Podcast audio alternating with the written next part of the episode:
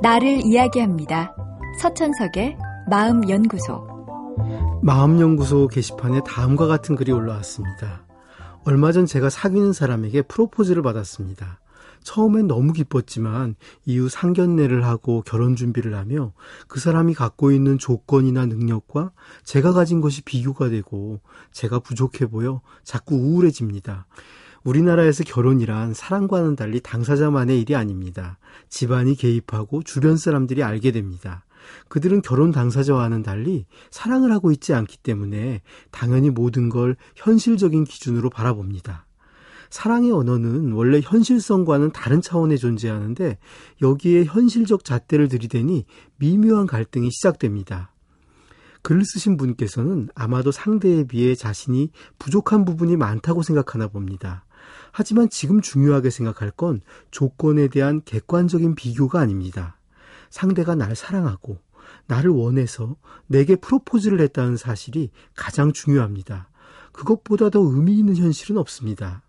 그 사랑을 굳게 믿지 못하면 의심의 늪에 빠져들기 쉽습니다. 저 사람이 날 무시해서 저렇게 행동하는 거 아니야? 상대가 내 문자에 답장을 늦게 해도 잠자기 전 전화하는 걸 깜빡해도 당장 그 생각부터 떠오릅니다. 상대가 내 행동의 목소리를 높이면 의심은 더 짙어집니다. 이제 내가 싫은가 보구나. 그런 마음이 들어 서러운 마음 때문에 울컥합니다. 그래서 정도 이상으로 상대에게 화를 내죠. 인간이 가장 견디기 어려운 감정 중 하나가 무시받는 느낌입니다. 상대가 날 무시한다고 생각하면 예민해져서 작은 일에도 화가 납니다. 게다가 자신감을 잃고 기가 죽어서 매력도 떨어집니다. 얼굴은 빛을 잃고 매사 의욕도 없고 재미도 없으니 만나봐야 즐겁기 어렵습니다. 물론 상대는 내 행동을 정확히 이해할 수 없습니다. 왜 저 사람이 저렇게 행동하지?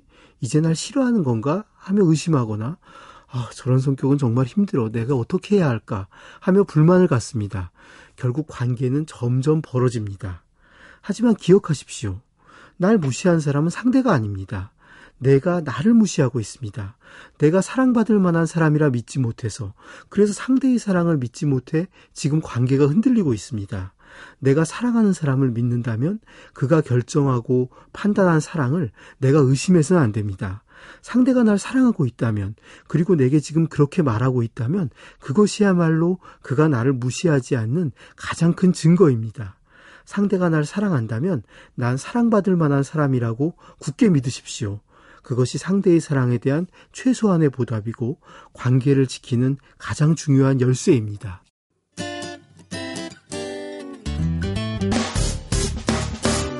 기쁠 때면 내게 행복을 주는 슬플 때면 나의 눈물 닦아준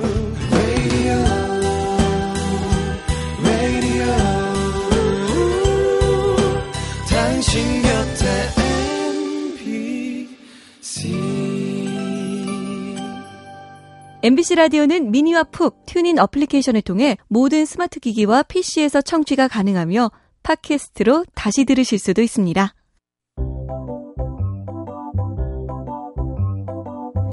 서천석의 마음연구소.